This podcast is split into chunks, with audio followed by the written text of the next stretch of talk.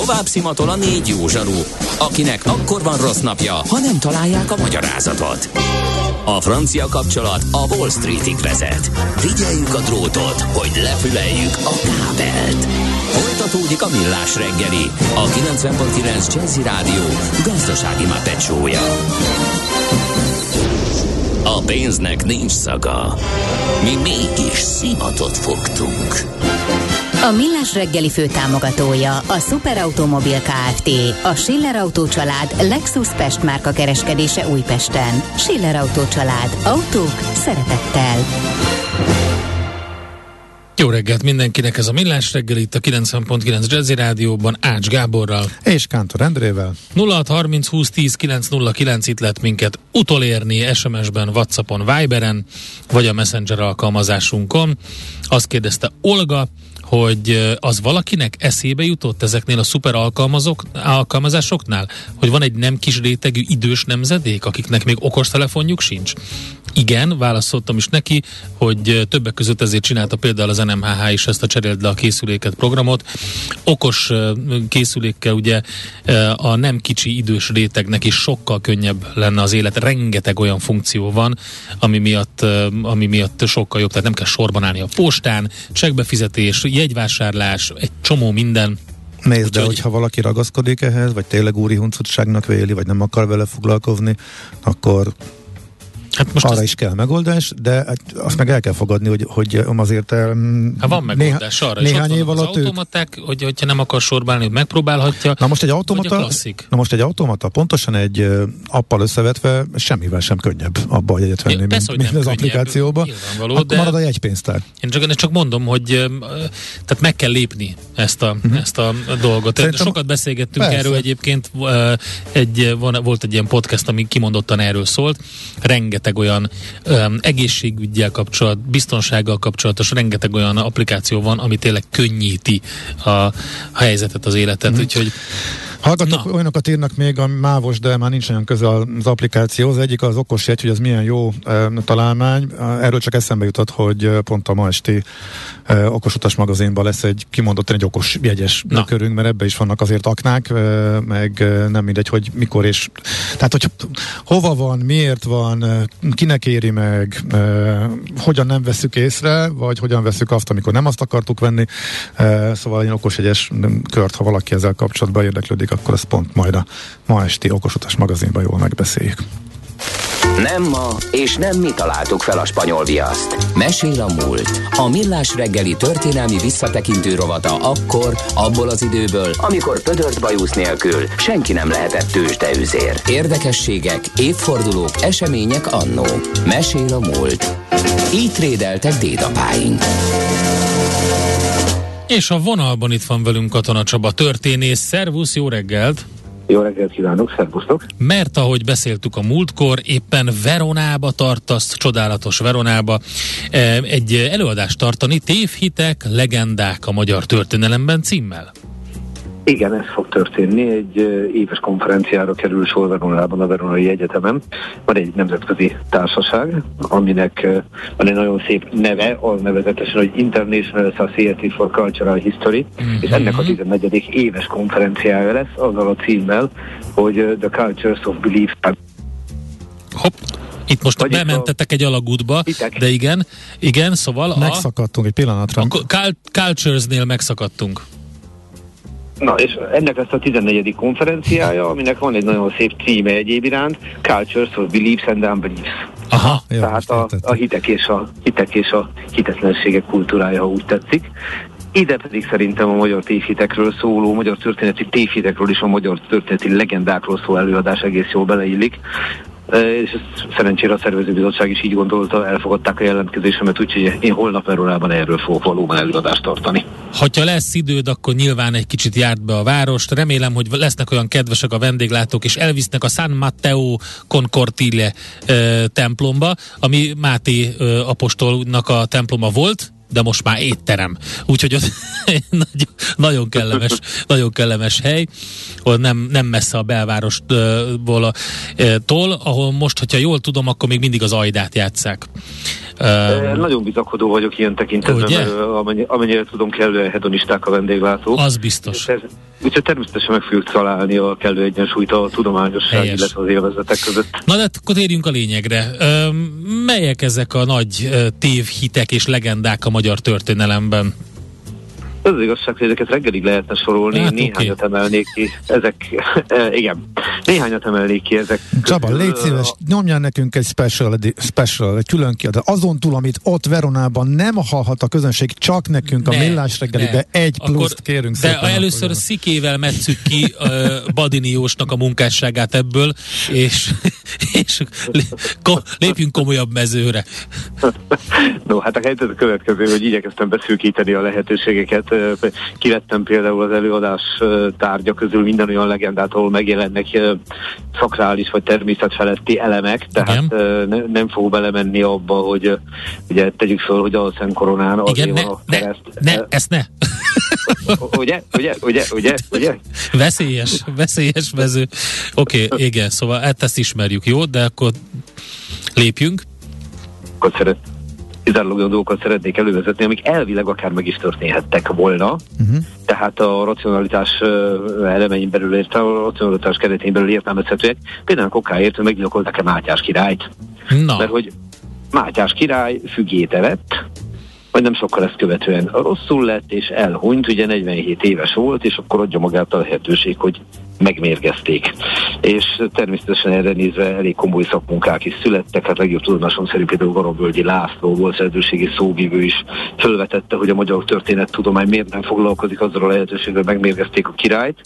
De a kapcsolatban azt tudom mondani, hogy a történettudomány természetesen mérlegelte ezt a lehetőséget, csak egyetlen olyan konkrét történeti forrás nincs, ami erre utalna. Következésképpen ezt maximum gyenge hipotézisként kezelhetjük, és semmiképp sem tényként.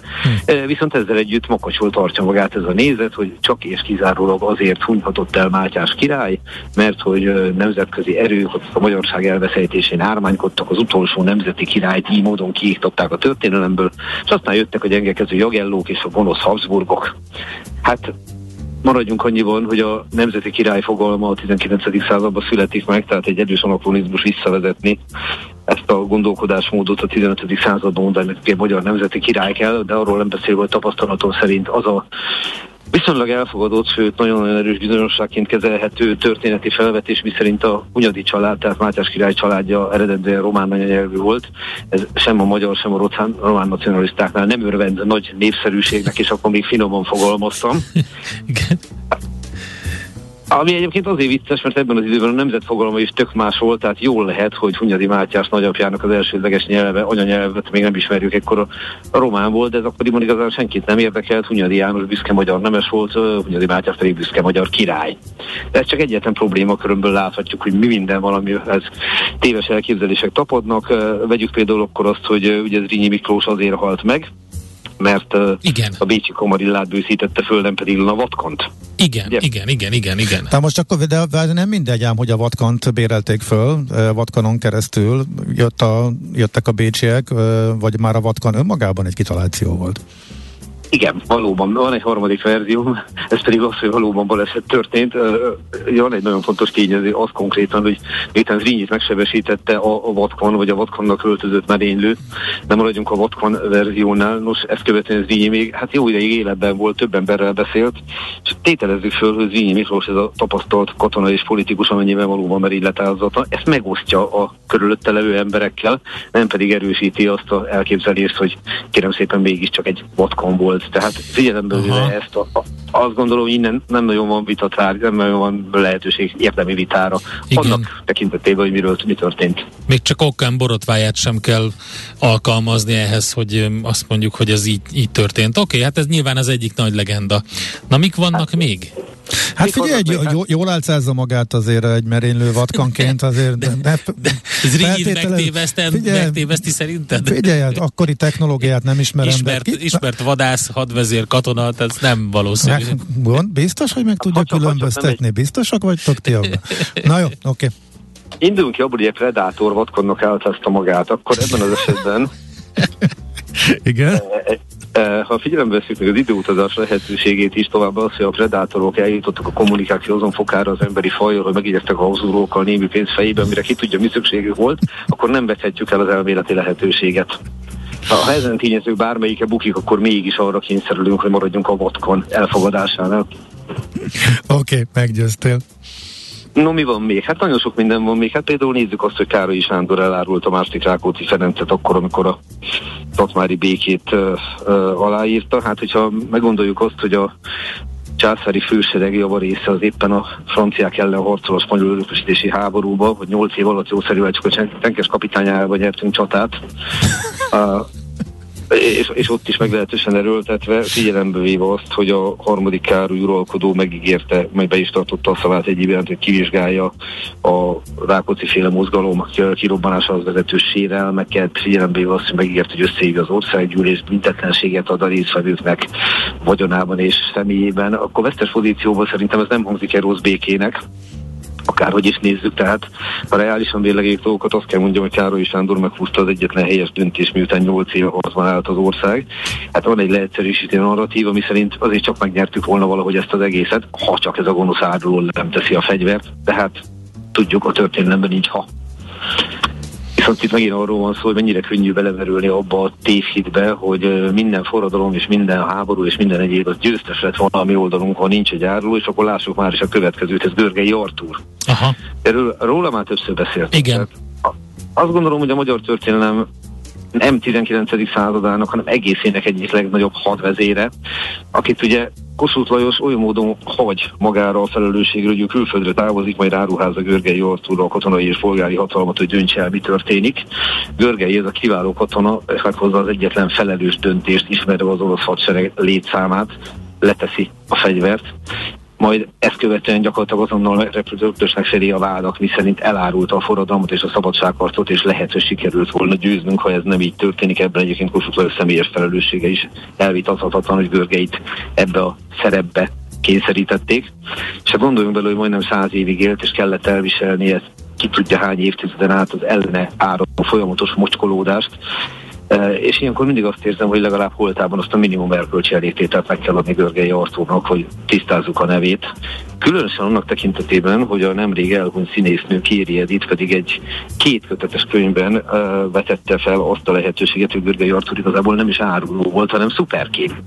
Ajha, csodálatos. Mert, mert hogy kérem, az igazi Görgei Artúr 7 vagy 8 évesen meghalt, majd a Habsburgok megfelelő ármánykodásuknak a keretében a helyébe csempésztek egy fiókát, akit mhm. fölneveltek Áll Görgei Artúrként. Az nagy kérdés, onnan sejtették, hogy ez a Áll Görgei Artúr, ez 20 év múlva egy forradalomnak lesz a katonai vezetője. Hát ez nagyon... De, de, val- de valahogy, valahogy gyanították, viszont amennyiben ez tényleg így történt, akkor mindig jön a kérdés, hogy miért nem szóltak maga a családtagok, és így tovább, és így tovább. Hát őket megfenyegették, mindenre van válasz. Vagy megvették, uh-huh. igen. Ezzel együtt akkor föl kell vetnem, hogy amennyiben ez tényleg így történt, akkor az Görgei egy picit túljátszotta a szerepét a tavaszi hadjáratban. Oké. okay. maradjunk Okham borotvájánál, tehát lehetséges, hogy mégsem egészen így történt. És hosszan lehetne még sorolni természetesen, és lesz két olyan dolog, amit nem hagyok ki, két nagy zicser. Hát szóval az egyik természetesen a Trianont a szabadkőművesek nemzetközi ármánykodása okozta Igen.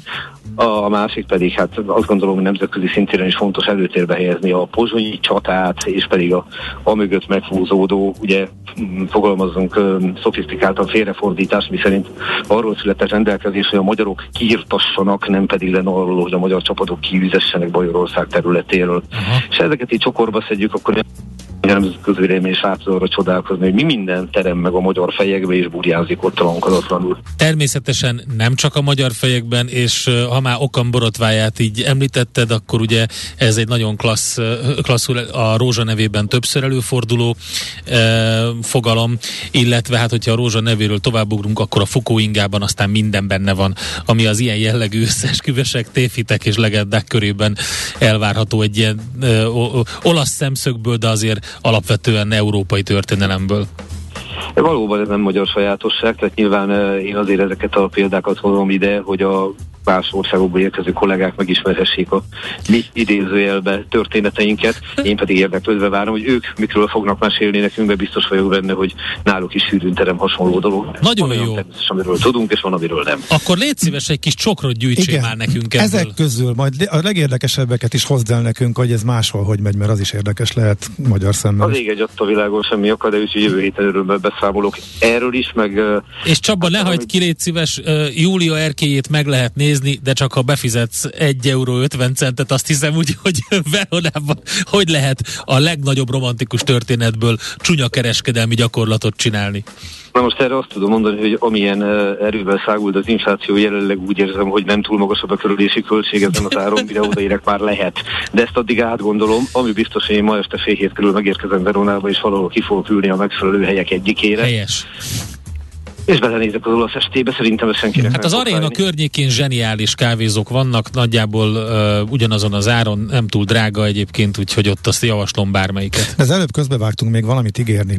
Próbáltál, csak a mondat közepén megszakítottunk, az mi lehetett? Jó Isten emlékszik rá, de hát... Akkor mindegy, jó. Hogy igazán jelentős dolog volna, úgyis eszembe jut. Akkor nem az volt, Szerintem vár rám egy jó tudományos konferencia. okay. Csaba, nagyon szépen köszönjük, szuper volt ismét, jó utazást neked, jó előadást. Köszönöm, igyekszem megfelelni, megállni a helyemet, aztán majd biztos, beszámolok. Vigyázzatok magatokra. Te is, szia, szia. Katona Csaba történésszel beszéltünk, aki éppen egy komoly előadásra tart, és tévek és tévhitek, tévhitek és legendák a magyar történelemből tart majd egy előadást a Cultures of Belief and Unbelief konferencián Veronában. Mesél a múlt robotunk hangzott el. Kövesd a múlt gazdasági és tőzsdei eseményeit kedd reggelenként a Millás reggeliben. Na, kősdei és pénzügyi hírek a 90.9 jazz az Equilor befektetési ZRT szakértőjétől. Equilor, az év befektetési szolgáltatója. A szakértő pedig Deák Dávid üzletkötő, szevasz, jó reggelt! Sziasztok, jó reggelt, üdvözlöm a hallgatókat! De milyen a hangulat a béten? Nagyon unalmas a hangulat egyelőre a budapesti értéktősdén, mozgás és forgalom nélkül kezdjük a mai napot. Jaj. És akkor ti most mivel töltitek az időtöket? Hát ilyenkor igazából próbálunk a más többi piacra koncentrálni, mert mondjuk a devizapiac most például kifejezetten izgalmas. Ja igen, attól, hogy a, 400 hogy a, alatt, ugye? 400 alatt, sőt most már 399 alatt, úgyhogy a forintban látunk azért Szuper. egy kis érdemi mozgást, illetve a főbb devizel keresztekben is van, akkor mondanám, hogy kezdjük, és ezzel 1 euróért jelen pillanatban 399 forintot, egy dollárért pedig 390 forint, 10 fillért kell fizetni a bankközi devizapiacon, és egyébként a főbb keresztekben is van egy kis mozgolódás, ugye a dollár némileg erősödik itt a e, nagyobb devizákkal szembe, az euró-dollár kereszt le tudott jönni egy 0,225-ig, de fonttal szembe is egy 22 a dollár jegyzés, úgyhogy valóban inkább itt vannak érdekességek. A hazai részvénypiac az 1,1%-os mozgásával és az 500 millió alatti forgalmával eddig nem mutatkozik. De mire várunk?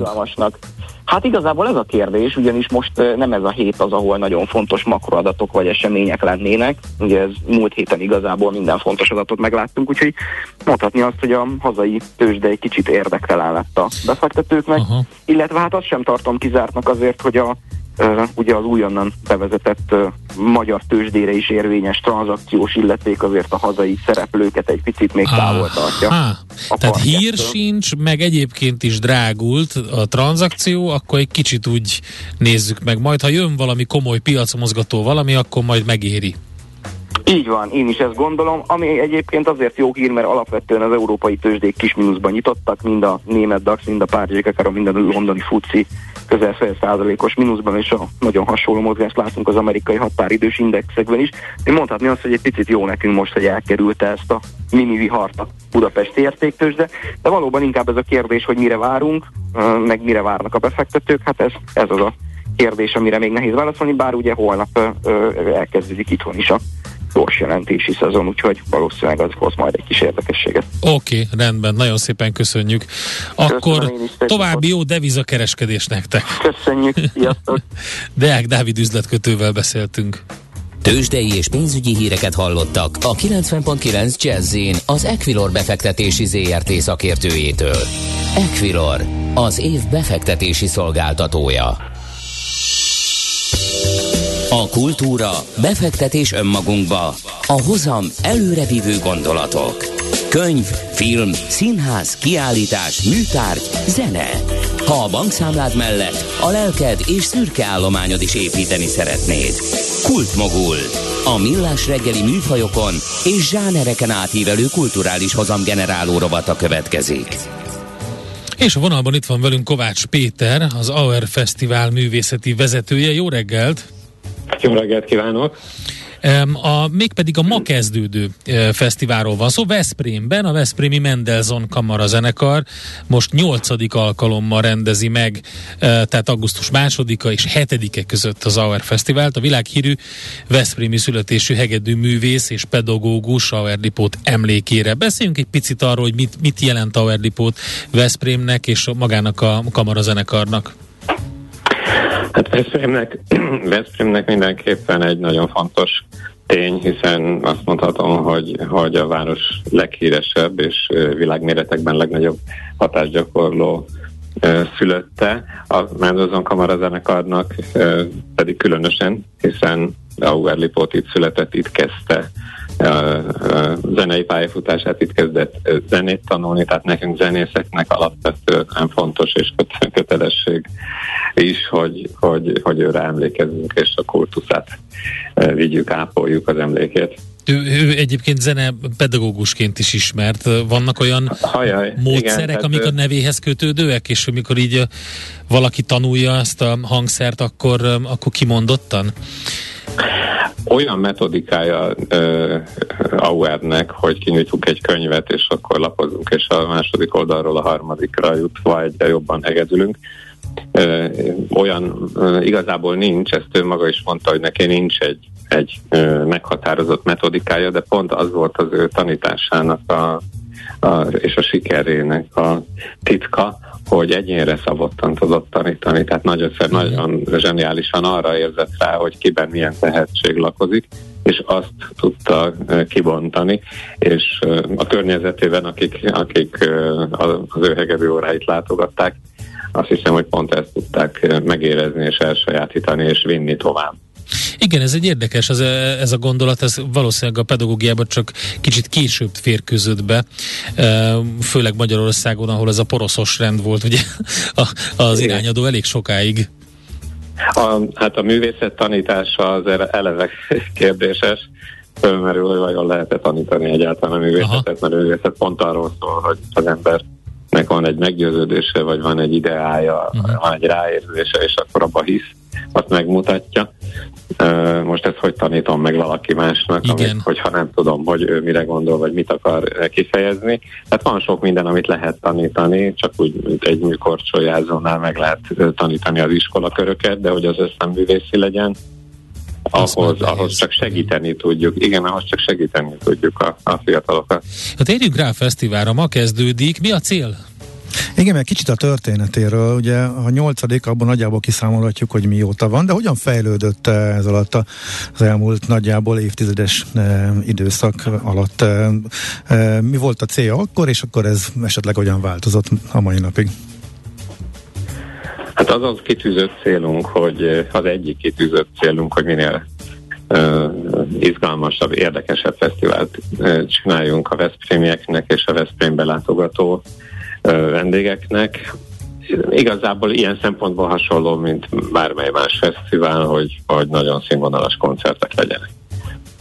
Na most vannak más céljaink is. Az, egyik például az, hogy elhozzuk Veszprémbe azokat a világhírű művészeket, akik, akik a meghatározó egyéniségei a klasszikus zenének, hogy ismerjék meg Veszprémet, ismerjék meg Magyarországot, és tudják meg, hogy Auer Lipót innen indult világ körüli útjára, és hogy vigyék a, aztán a hírét Veszprémnek is, és Auer Lipótnak is, és az is célunk, hogy, hogy azt a milliót, ami Auer idejében a zenei életben nemzetközi szinten jelen volt, ugye itt 1845 és 930 közötti időszakról beszélünk, hogy azt zeneileg is azért körbejárjuk, tehát hogy olyan művek szólaljanak meg, amik Auer életét vagy Auer életére hatással voltak olyan zeneszerzők művei szólaljanak meg, akikkel Auer személyes kapcsolatot ápolt, és nagyjából szerintem le is írtam, hogy körülbelül milyen hangvételű ez a fesztivál. Uh-huh. De hát akkor ebben nincs változás a kezdettől fogva, akkor...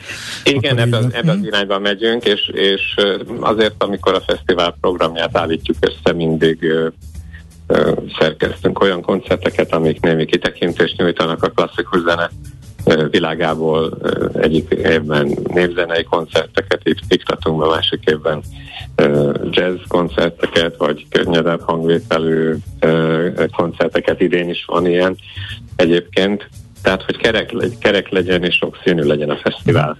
Miért nyáron van? Ez, ez, ezen gondolkodtam, hogy nagyon-nagyon durván sűrű a nyári fesztiválmezőny, és vannak hasonló rendezvények télen és tavasztal is egész évben. Miért a nyári időszakot választottátok? Lehet, hogy ez egy kicsit Veszprémi ok, Veszprém ugye közel van a Balatonhoz, és azt tapasztaltuk itt évtizedeken keresztül Veszprémiek. Én is itt születtem, és itt is élünk a családommal, hogy nyáron kiürült Veszprém, és mindenki ment le a Balatonhoz, jellemzően majdnem mindenki, hát nem mindenkinek, de sokaknak volt szőlője, vagy kis hétvégi háza, nyaralója és Veszprémben nem történt nyáron gyakorlatilag semmi, vagy ha valami volt egy hétig, igen, aztán utána egy hónapig semmi. Tehát úgy éreztük, hogy, hogy fel kell pesdíteni Veszprém életét, és hogy, hogy kell kulturális kínálatot adni igenis Veszprémben, mert vannak szép és jó, jó helyszínek, ahol lehet játszani, és hogy, hogy ha, ha el is mennek a Balatonhoz az emberek, de Veszprémet is kalkulálják bele, és ez nagyon bejött, mert nagyon működik. Uh-huh. Na okay, nézzük akkor nézzük a programot. Ma este kezdődik 8 órakor a Hangvilla nagytermében. Mégpedig egy, azt lehet mondani, hogy egy nagyon klasszikus sorozattal.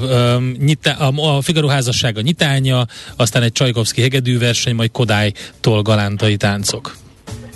Így van, és említsük meg gyorsan, hogy Szergej Krilov lesz a sztármeszik, uh-huh. aki a világ egyik legnagyszerűbb hegedűművésze, már régóta kerülgetjük egymást, mert az idén sikerült összeegyeztetni úgy az időpontot, hogy neki is megfelelt az augusztus első hete, mert mindig augusztus első hetében van az Auer Fesztivál. Ez egy abszolút teltházas koncert, tehát erre már sajnos nem, nem ö, ö, tudjuk hívni a, a kedves közönséget, de van még azért olyan koncertünk, ahol van egy pár jegyünk, tehát érdemes meglátogatni a honlapunkat, az eurfestival.hu, ahol, ahol rögtön egy jegyet is meg lehet venni. Lehet még egy kicsit szemezgetni a programból, hogy nyilván teljességében nem tudjuk elmondani, de ami igazán Igen. érdekes, vagy meg különleges. Hogy, meg hogy hány napos, hány koncert, koncerteken túl esetleg valamit még ha ajánlanál? Igen. Um, a hét uh, folyamán itt lesz uh, szintén a Mendelssohn Kamarazenekar szólistájaként uh, az egyik legkiválóbb csellóművész Misa Majszki, ő már másodszor jön Veszprémbe, Csajkovszki rokokó variációját, variációit játsza a zenekarral, és nagy örömmel tudom ajánlani a fiatal görög-albán hegedűművész Jonian Ilias Kadesa a vendégszereplését, aki egy, egy formabontó módon a korlátokat abszolút nem figyelembe vevő módon nyúl a, a klasszikus zenéhez, Bartók és Enescu és Kurtág műveiből összeállított programmal jön a Mendozon kamarazenekar közöműködésével lesz szintén ez a koncert. De a fesztiválnak nagyon fontos célja, hogy a fiataloknak fellépési lehetőséget nyújtson ezzel támogatva őket a a fejlődéshez, úgyhogy a Veszprémi Gárdonyi Ifjúsági Kamara zenekar minden évben vendégünk, egy versenygyőztes zenekarról van szó. A Korosi Vonos négyes fiatal zeneakadémistákból álló kvártet, ők is egy versenygyőztes formáció, ők egy külső helyszínen, a Balatonfüredi Zsidó Kiválóságok házában fognak az idén koncertet adni. De itt lesz Robi Lakatos is, Na. És a, a Mendozon Kamara zenekarral van Robival egy, egy nagyon jó programunk, amit most új számokkal fogunk színesíteni, és a, a hét végén szombaton este 8 órakor lesz a koncert a Veszprémi hangvillában. Én találtam egy olyat, ami, ami kimondottan passzol a mai tematikához. Katona Csaba történésszel beszélgettünk, aki e, nagy sörrajongó, és hát sörtörténeti előadása is vannak. Hát kérem szépen, hogy milyen zenék szóltak a sörözőben a, a barokkorban. E, lesz erről is egy előadás. Nagyon érdekes, egy korsó sör menüettel. Így van, ez a koncert már tavalyra be volt tervezve, csak a Covid miatt nem tudott megérkezni ez a norvég együttes, most viszont itt lesznek. Hát ez egy frenetikus hangvételű és sikerű koncert, akármerre játszák a, a, a, a világban, mert azért tényleg izgalmas, hogy milyen volt akkor a, a kocsma zene, és mindez korabeli hangszereken és irodalmi eszközökkel színesítve, és még miközben hangszeren játszanak, még táncolnak is ők maguk ö, hozzá, úgyhogy magam részéről szinte ezt a koncertet várom a leginkább. Oké, okay, nagyon izgalmas a program idén is. Köszönjük szépen uh, az információkat, és hát akkor sok sikert, meg jó szórakozást a következő pár napra. Nagyon köszönjük, és várunk mindenkit szeretettel Veszprémbe az AUR Fesztivál koncertjeire. Kovács Péterrel beszélgettünk, az Auer Fesztivál művészeti vezetőjével. Ma kezdődik és augusztus 7-éig tart Veszprémben a világ hírű Veszprémi születésű hegedűművész és zenepedagógus Auer Lipót emlékére. Kultmogul. A millás reggeli műfajokon és zsánereken átívelő kulturális hozamgeneráló rovata hangzott el. Fektes be magadba, kulturálódj! Itt van Schmidt Andi a stúdióban. Kapott egy üzenetet. Ja nem, azt nem te kaptad, a Czoller Andi kapta, de lehet, hogy, de lehet, hogy neked szól. Ó, hogy, Dub, du, hogy a Dubrovnik az nem Dubrovnik, hanem Dubrovnik. Én nem mondtam. Akkor lehet, Azt hogy hisz, még vagy várjál? A segi Splitet volt. Ja nem, mondtam, a segi, nem. Is, segi se volt. Splitet mondtam, Porecs, Roviny, és mi volt a harmadik? Dubrovnik. Dubrovnik Á, lesz lehet. az. Dubrovnik nem, lesz az szerintem. De lehet. Figyelj, de pedig ezt tudom. Hát félig horvát vagyok. Hát azért csodálkoztam, hogy... Igen, Ja, igen. jó, igen. Mindegy. Van. Én Bocsánat. De én- igaz, te, én te, ez teljesen így Én van. is rendszeresen ledubrovnikozom, úgyhogy... Persze. Ja, ja, ja, ja, ja. Lehet, dolog. hogy úgy jobban Pedig jön már, ki. pedig tudtam, már, már korábban is írták. És Valaki- Én Viszont, viszont van sokkal fontosabb hír, Na, amit na. nem tudtam most beszerkeszteni, mert most jelent meg, lehet, hogy ti is már olvastátok, Igen. és már megírni már nem tudtam. Na, viszont nőtt a elmond- rezsi? Nem, de kitolták a diktálási időszakot 5-ről 15-re. Ja, a, most a Most az ó- MVM. óraállás Igen, diktál? igen, Ja, tehát-. Annyira leterhelt a rendszer, hogy nem lehet bediktálni. Aha. Én is egy órája próbálkozok belépni az applikációba, uh-huh. de most jelent meg 5 perce, Aha, jó. 4 perce, nem tudom, Akkor de ez, fontos. Köszönjük szépen, ez tényleg, tényleg fontos. Sokan szenvednek ezzel. Majd a hogy 11-es hírek belemegy, de most nem fért be. Most nem fért bele. Jó. Rendben, nagyon szépen köszönjük az információt, Andi. Jó hírolvasást kívánunk neked, Ja, és utána jó pihenést. Már nem sokáig. Tudod, mivel lógunk még? Mert nem, Mi? ki Nem. Kell, vissza kell, hogy térjünk rá. Csak Mivel? mert nem fér bele a műsorba, látod, mert vége a műsornak. A, a zöld a greenwashingra érkezett Kifejezések. kifejezéseket nem. Nagyon jó. Még összetesszük, és még, még Ha van zöld rovat, lehet, hogy abba el kell mondani mindet. Igen, holnap visszatérünk rájuk, jó? Úgyhogy Köszönjük a figyelmet, 6.30-kor jövünk holnap reggel, addig is millásreggeli.hu, és az összes podcast ott van feltöltve, vagy legalábbis délutára már ott lesz a maiak is, lehet visszahallgatni, vagy a Spotify-on, illetve maradjatok itt, hallgassatok sok-sok zenét, jön a Jazzy Lexikon, és délután majd egy műsornak egy pici ismétlése az Uzsonnak a madban, meg este is, holnap reggel 6.30-kor meg élőben. Sziasztok! Már a véget ért ugyan a műszak, a szolgálat azonban mindig tart, mert minden lében négy kanál. Holnap reggel újra megtöltjük a kávés bögréket, beleharapunk a fánkba és kinyitjuk az aktákat. Addig is, keressetek minket az arcaktákban, a közösségi oldalunkon. A mai adás podcastjét pedig holnapunkon. Millás reggeli, a 90.9 Jazzy Rádió gazdasági Muppet show-ja. Ha csak egy műsorra van időd idén, tégy róla, hogy ez legyen az. Csak egy dolog lenne még. A Millás reggeli fő támogatója a Superautomobil KFT, a Schiller Autó család Lexus Pest márka kereskedése Újpesten. Schiller Autó család. Autók szeretettel.